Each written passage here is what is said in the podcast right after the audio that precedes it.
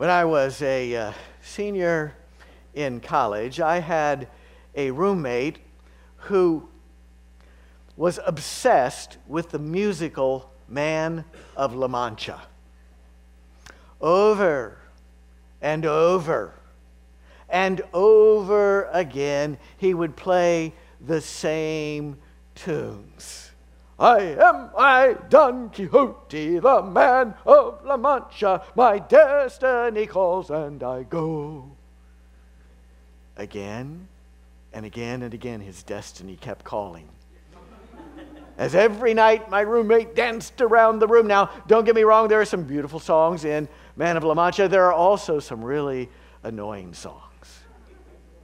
The story, the basic story that is told in the musical, is of a crazy old man who fancies himself a knight in shining armor and falls in love with a harlot. But he, the old man, doesn't see her as a harlot. He sees the, the goodness and the, the beauty that is inside of her. In fact, he even decides to give her a new name to him, she's not Aldonza, she's Dulcinea. That is, by the way, the most beautiful song in the musical. I have dreamed thee too long, never seen thee nor touched thee, but known thee with all of my heart. Half a prayer, half a song. Thou hast always been with me, though we've always been apart. Dulcinea. Dulcinea. I see heaven when I see thee, Dulcinea. And thy name is like a prayer an angel whispers. Dulcinea. Dulcinea. Aldonza mocks the old man. Open your eyes, you old fool. See me as I really am, a lost woman. To her, he's just a crazy old man with an impossible dream. That's the song you no doubt recognize from the musical. To dream the impossible dream, to right the unrightable wrong, to try when your arms are too weary to reach the unreachable star. In the end, the old man dies, seemingly a failure. But in his death, Aldonza is transformed and embraces her inner Dulcinea. So that ultimately, the crazy old man's impossible dream comes true, which is meant to remind us of the power of dreams to create change in this world. Every great leader in human history, every great change maker in human history has been a dreamer. Someone who had great vision. We're all, of course, very familiar that Dr. King had a dream. A dream that decades after his death still calls to us and challenges us to the very core of our being, still creating change in our world today. Jesus also had a dream, though surprisingly, his dream is less well known. If I were to ask you to tell me what was Jesus' greatest dream for us, his followers, and where can that be found in the Bible, even if you spent a lifetime in church, you probably couldn't answer that question. So today I want to lift up in front of us Jesus' greatest dream for us and challenge us to dare to believe that we can be a critical part of making that dream come true. Let's begin with a prayer. Jesus, here we are in a broken world, filled with broken people chasing broken dreams, and the easiest thing in life would be to become cynical and say that what has always been is what will always be. But you, Jesus, call us to something higher. rouse our spirits today.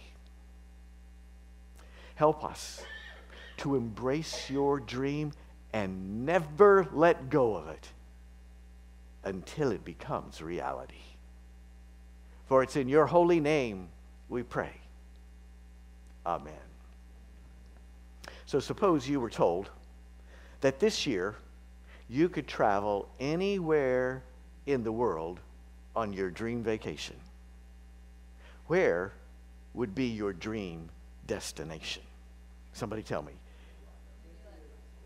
Morocco. Paris. Dubai. Paris. Dubai. New Zealand. Australia. My ultimate destination would be the Holy Land. Oh, to walk where Jesus walked someday. Here's another question for you. Suppose you were told that you could date anybody in the world. Who would be your dream date?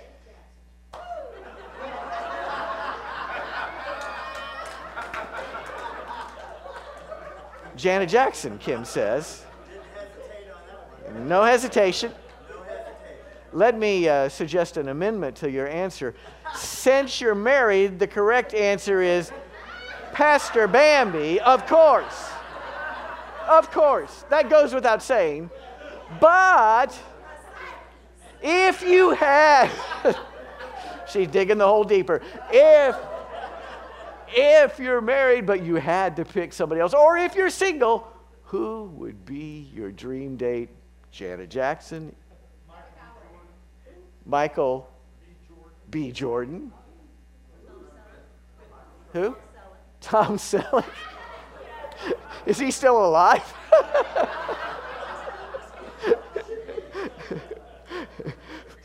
Dreams.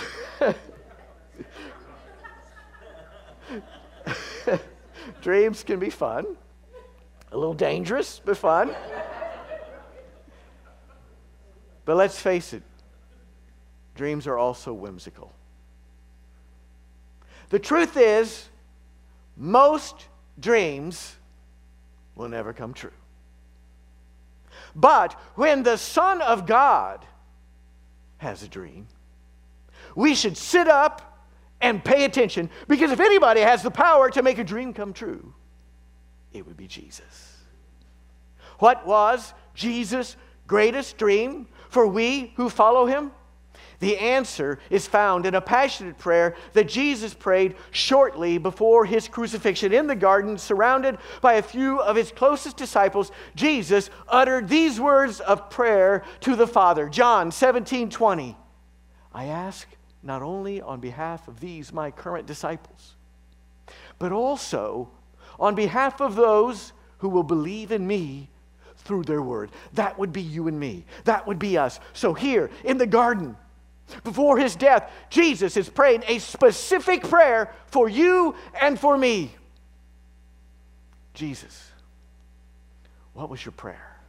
What was your ultimate dream for us, we who follow you? That they may all be one. As you, Father, are in me and I am in you, may they also be one in us. But why, Jesus? Why was this so important to you? He tells us so that the world may believe that you have sent me. He goes on to add in verse 23 I in them and you and me, that they may become completely one, so that the world may know that you have sent me and have loved them even as you have loved me. That's the dream. That's the way it's supposed to be. But when we look around us at the way the world works today, the horrific news from Memphis just this past week, and as we look around us and we see the way churches operate in the world today, we are tempted to despair. We are tempted to think, If anything, Jesus, churches are the opposite of what you dreamed for your people, for your followers. Because so many churches, most churches in the world today, are afraid of the diversity of Jesus' followers, are afraid of anything that is different. I could cite a million different examples, but here's one. When Leelah Alcorn was born near Cincinnati, Ohio, she was raised in a deeply Christian family. At birth, she was identified as male and named Joshua. But as early as four years old, she says, I began to sense that I was different, that I was a girl trapped in a boy's body. Then, she says, when I was 14, I learned what transgender meant, and I cried for happiness. After 10 years of confusion, I finally understood who I was. I immediately told my mom, and she reacted extremely negatively, telling me it was a phase, that I would never truly be a girl, that God doesn't make mistakes, and I'm wrong. Her parents took her out of school, separated her from her friends, and sent her to conversion therapy. She says, At the time, I still considered myself a Christian, and so I, I learned to believe that God hated me and that I did not deserve to live. And so Leelah came up with a plan. She wrote a suicide note and posted it on Tumblr and scheduled it to appear after she was already gone. In her note, she wrote, I decided I've had enough. There's no winning, there's no way out. And so, three days after Christmas, on December the 28th, 2014, Leelah Alcorn walked two miles from her house to Interstate 71 near Cincinnati and stepped out in front of a tractor trailer truck traveling at full speed.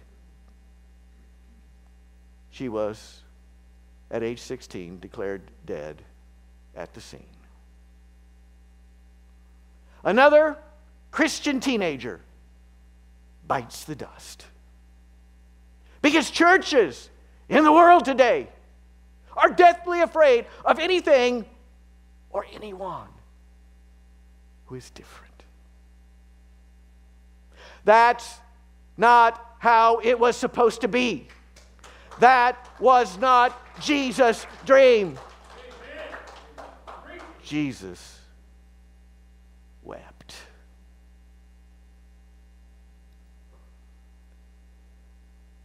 When will we ever learn? When will he? The Apostle Paul understood Jesus' dream, and he was early Christianity's most passionate preacher of that dream. Paul sums it up like this in Galatians chapter 3 verse 26 in Christ Jesus you are all children of God through faith as many of you as were baptized into Christ have clothed yourself with Christ. So now, there is no longer Jew or Greek, that's race. There is no longer slave or free, socioeconomic status. There is no longer male and female, gender. For all of you are one in Christ Jesus. Or at least we are supposed to be. That was the dream. But as we look around us in the world today and how it works, and as we look around us at churches in the world today and how they work, we can't help but think to ourselves, it's never going to happen. It's an impossible dream. Jesus, your dream is impossible. Ephesians chapter 2, verse 14. Paul says, Jesus is our peace. In his flesh, he has made both groups. In this case, he's talking about racial differences. In his instance, Jews and Gentiles. In the flesh, Jesus has made both groups into one and has broken down the dividing wall. That is the hostility between us. Why? Here's the dream again. So that he might create in himself one new humanity, thus making peace. That's how it's supposed to be. And yet, Dr. King was famously able to say that 11 o'clock on Sunday morning is the most segregated hour in America, and the world looks at the church today, and what it sees is the opposite of Jesus' dream. To dream the impossible dream, to fight the unbeatable foe, to bear the unbearable sorrow. It's no use. We may as well give up. Hate is too strong. We live in a world that is filled with hate, prejudice, fear, and intolerance that has permeated even our churches. Jesus' dream is dead. Satan would like nothing better than to convince us of that. But I'm here today to remind us that with God, nothing shall be impossible. I'm here today to remind us that all things are possible for the one who believes. I'm here to remind us that Jesus himself said, If you have faith the size of a mustard seed, you will say to this mountain, Move from here to there, and it will move, and nothing will be impossible for you. Even impossible dreams come true with Jesus because you see, Jesus had ultimate faith. And Jesus prayed with that faith before he died that one day all of his followers would become one. So if Jesus prayed that with ultimate faith, that means it's going to happen. The only question is when. The only question is will we be a part of it? The only question is how long will it take before enough of us believe in Jesus' dream enough to begin to live into it in our churches so that the world will be able to see that Jesus is the way, the truth, and the life. And so the eyes of God are running to and fro throughout the earth, looking for churches that dare to strive to live into the dream as authentically multicultural churches, celebrating our differences in all of their various forms, loving one another across those differences, and refusing to insist that we all look alike, think alike, act alike, dress alike. Jesus is looking for churches like that. And when I hear that, I find myself thinking, why not us? Why not here? Maybe we could be a critical part of making Jesus' dream finally come true. And when you hear that, you may think, but Jeff, we're just a little church, far too small to ever significantly influence the realization of Jesus' dream. But think again. Margaret Mead once said, Never doubt that a small group of thoughtful, committed citizens can change the world. Indeed, it is the only thing that ever has. There's a, a Brazilian proverb that says, When we dream alone, it's only a dream. When we dream together, it's the beginning of a new reality. Again and again in the scriptures, we are reminded that God delights in using the weak things of the world to confound the mighty, that God delights in using simple people to accomplish great things. So God is raising up churches like ours to create a seed tide that will change the face of Christianity. What we've got going here at Life Journey is what I would call a laboratory experiment in what the church of the future could look like. Church the way Jesus always dreamed that it could be. And when we hear that, this idea of authentically multicultural churches, where we love each other across our differences, where everybody is treated as equal. When we hear that, we say, That is so beautiful. Sign me up. I'm all in, but not so fast. Because I'm also here today to remind us that though it sounds good, it's really, really, really hard. It's like herding cats. Better yet, it's like trying to give a cat a pill. Have you ever tried to give a cat a pill? Who has cats?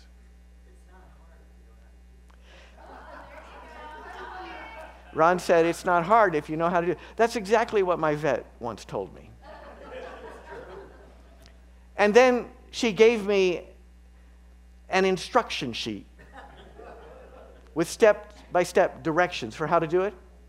And actually, he's, he's right. That instruction sheet was very helpful. In fact, those of you who are cat lovers, listen up. You'll benefit from this.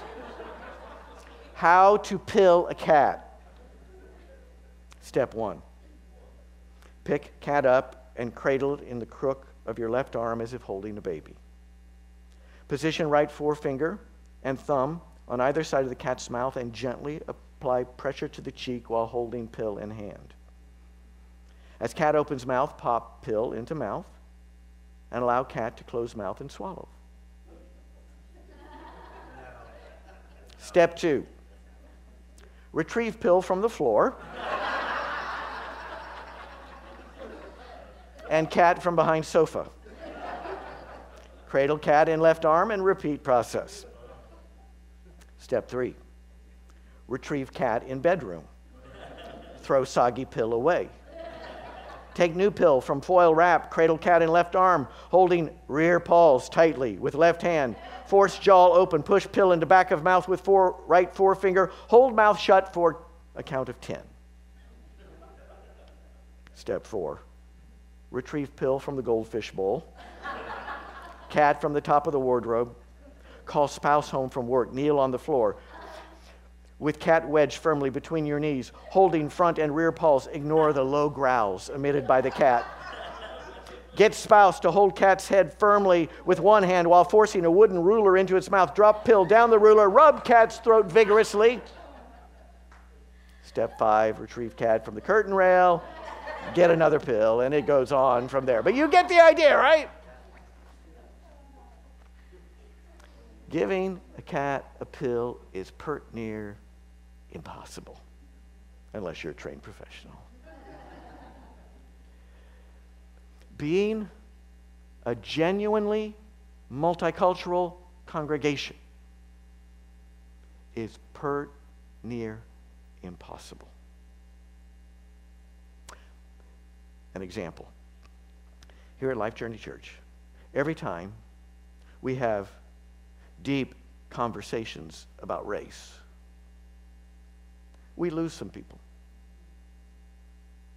Because inevitably, when you have deep conversations about race, there will be a handful of white people, just a handful, but a handful of white people who say, Why do we always have to talk about race?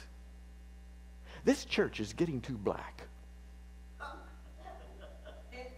Really? But it doesn't stop there.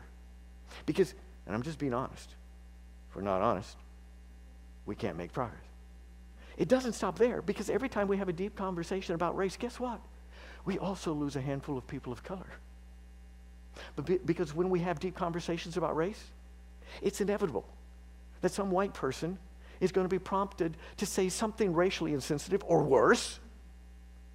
And some of our people of color will think to themselves, I don't have to put up with that. Why do I have to put up with it? So that, in a sense, it would be easier for all of us, white, black, and brown, if we retreated from here and found a church where everybody's like us. Only problem is, that's not what Jesus calls us to do. That's not the dream. And so, as I've been thinking about this, God laid on my heart a word for those of us here who are white, and another word for those of us here who are people of color. Let me first share the word that's on my heart for those of us who are white.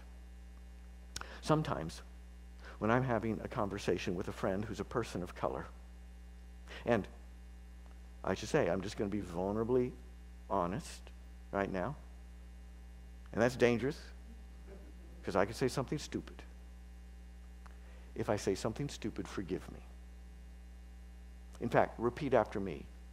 If Jeff says something stupid, as he probably will. I will correct him in love and forgive him. All right, here goes. God help us, right?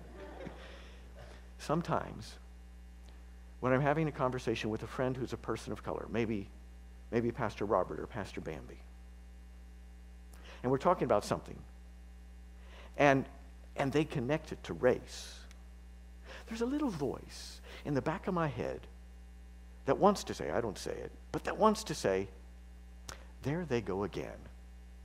Why does everything have to be about race? And when I hear that voice in the back of my head, I have to stop, step back, humble myself, and remember, I haven't lived their experience. If I walked a mile in their shoes, I would probably realize that maybe not everything, but almost everything, when you're a person of color, is affected by race. Not just that, but I have to remind myself where I come from.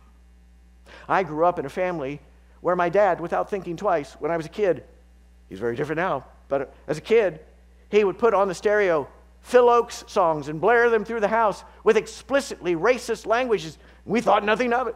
I have to remind myself that our neighbor who lived across the road, Bob Vaught, he was a realtor, once reassured our neighborhood. He said, Don't worry, his exact words, don't worry, I'll never sell a house in this neighborhood to a black family. And two, this was Acton, Indiana. And two, our eternal shame, we were reassured by that because we had bought in to all these false negative stereotypes. I have to remind myself that in the school system I came up with, through, at Franklin Central High School, when I was there, 1,000 students, literally 999 of us were white, and one poor kid was a person of color. So that now, as I seek to grow, and as I read books about anti racism, and as I hear the experiences of my sisters and brothers who are people of color, as I make progress, I nevertheless have to keep reminding myself that I would be a fool to think that I've completely washed all of that negative programming out of my brain. I'd be a fool to think that I'm not a work in progress. I'd be a fool to think that there won't be times when that old programming pops out sideways in ways I may be completely oblivious to. And so, if we who are white folk genuinely want to be part of a multicultural church, we've got to shut our mouths humble ourselves, listen, and learn from our brothers and sisters who are people of color. That's my word for those of us who are white. The word God laid on my heart to share with those of us who are people of color is this. As I've already said, whenever we have conversations about race, it is inevitable that some white person is going to pipe up and say something that's racially insensitive or worse. And you find yourself thinking, there they go again. Why do I put up with this? I don't have to put up with this. I could go find me a church where everybody's like me and I don't have to explain everything. The only problem is Jesus is calling. And for Jesus' dream to come true, we've, uh, we've all got to hold together and work through things. So that it takes lots of brave people across all our diversities. I've given examples from race. I could just as easily give examples about our socioeconomic diversity and how hard that is. I could just as easily give examples of our theological diversity here and how difficult that is. It takes all kinds of brave people across our diversities. Loving one another, bearing with one another, forgiving one another, challenging one another, working together to tear down the walls of hostility that have long divided humanity. Jesus calls us to this. And if, if we can rise to it, we can partner with Jesus in, in doing something extraordinary for God, helping make Jesus' dream come true. John F. Kennedy, former president of the United States in the 1960s, he once said, We choose to go to the moon in this decade and to do other things, not because they're easy, but because they're hard. Ben Jealous, former president of the NAACP, in his new book, identifies three key things we need to do to make progress in America.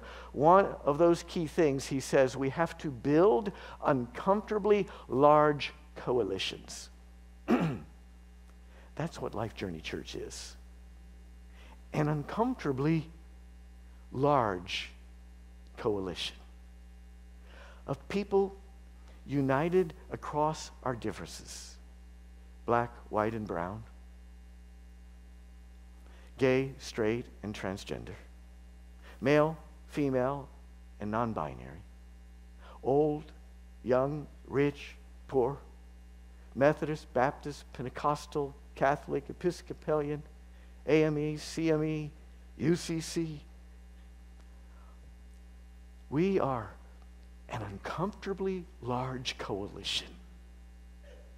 And that is beautiful. But it's not for the faint of heart. Jesus, Jesus is calling us, Life Journey Church, to be a laboratory experiment a demonstration project in what the church of the future could be. Church, the way Jesus always dreamed it could be. And if we rise to that challenge, if we have hearts of endurance and love and forgiveness and patience, if we're visionary people who dare to dream with Jesus, God can use this church, along with others the Spirit is raising up that are like it, to change the face of Christianity, to bring Jesus' dream finally to life in front of our eyes, we could be on the cutting edge of what God is doing in the world today, changing ourselves, changing our city, helping to change the world, and they'll know we are Christians by our love.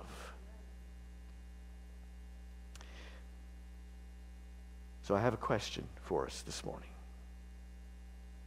As you hear all of this, as we lay out the dream of Jesus and the role that churches like ours can play in making that happen, my question is Are you up for this? Are you in?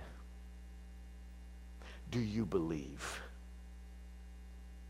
If so, I ask each of us to make a commitment to the work that Jesus is doing through this church.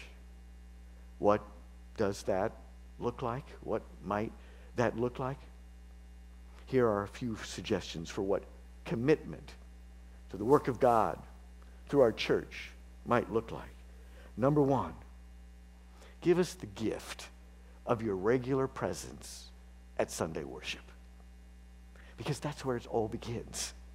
We can't be a community if we're not together. And if you're not here, we're diminished. It all starts here. It's great to come once every eight weeks, but we can't build something great on that. To build something great for God, we have to be together.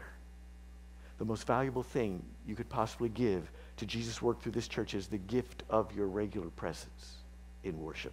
Number two, consider making a service commitment to this church. If you don't yet have a service commitment to this church, go to, and by the way, all of this is printed on the very back, the last page, the fourth page of your Sunday headlines.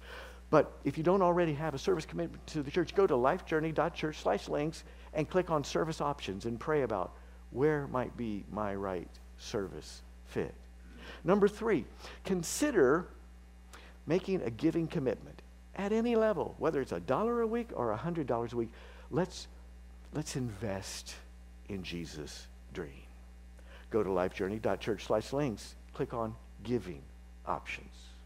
Number four, consider becoming part of an Oasis group or a discipleship course so that we're learning and growing our souls together. And equally important, we're building personal relationships across our differences. Here's an idea. Why not sign up for the discipleship course that Pastor Robert mentioned called White Fragility? Some of us white folks hear that and we think that's an offensive title. The book was written by a white woman to provoke conversation. Exactly the kinds of conversations we need to have if we're going to grow into the fullness of Jesus' dream for us. We have to be willing to have those hard conversations. Already 20 folks have signed up for that course. I'd love to see it double that. Or here's another idea. Why not participate with the Friends Oasis as they launch into a book study that will help us become more articulate and effective advocates for why the Bible and God affirm LGBTQ people as equals. Finally, fifth suggestion make a commitment to be determined to love, listen, and forgive one another despite all of our differences. Let me close with this. In Revelation chapter 7, the Apostle John has a, a vision. He sees what, what it will be like in heaven someday. He describes his vision starting in verse 9, where he says, After this I looked, and there was a great multitude that no one could count from every nation, from all tribes and peoples and languages. This was Jesus' dream. Jesus' dream realized in heaven. From every nation, from all tribes and peoples and languages, standing before the throne and before the Lamb, robed in white, shoulder to shoulder with palm branches in their hands, myriads of myriads and thousands of thousands, singing with a full voice, worshiping the Lamb that was slain. Someday in heaven, you and I will find ourselves standing in the midst of that scene. And if, while we were here on earth, we were a determined and committed part of a church community that was investing in the dream of Jesus and making that come true. Someday, when you're standing in heaven and experiencing this, you will have the satisfaction of being able to smile and think to yourself, I helped make this happen. And you'll be able to carry that satisfaction with you throughout eternity the power of God's love, overcoming the impossible and making it possible for us tribal human beings to love one another, tearing down the walls of hostility. May it be so, Lord Jesus. And may we be part of making it happen. Hallelujah. Amen.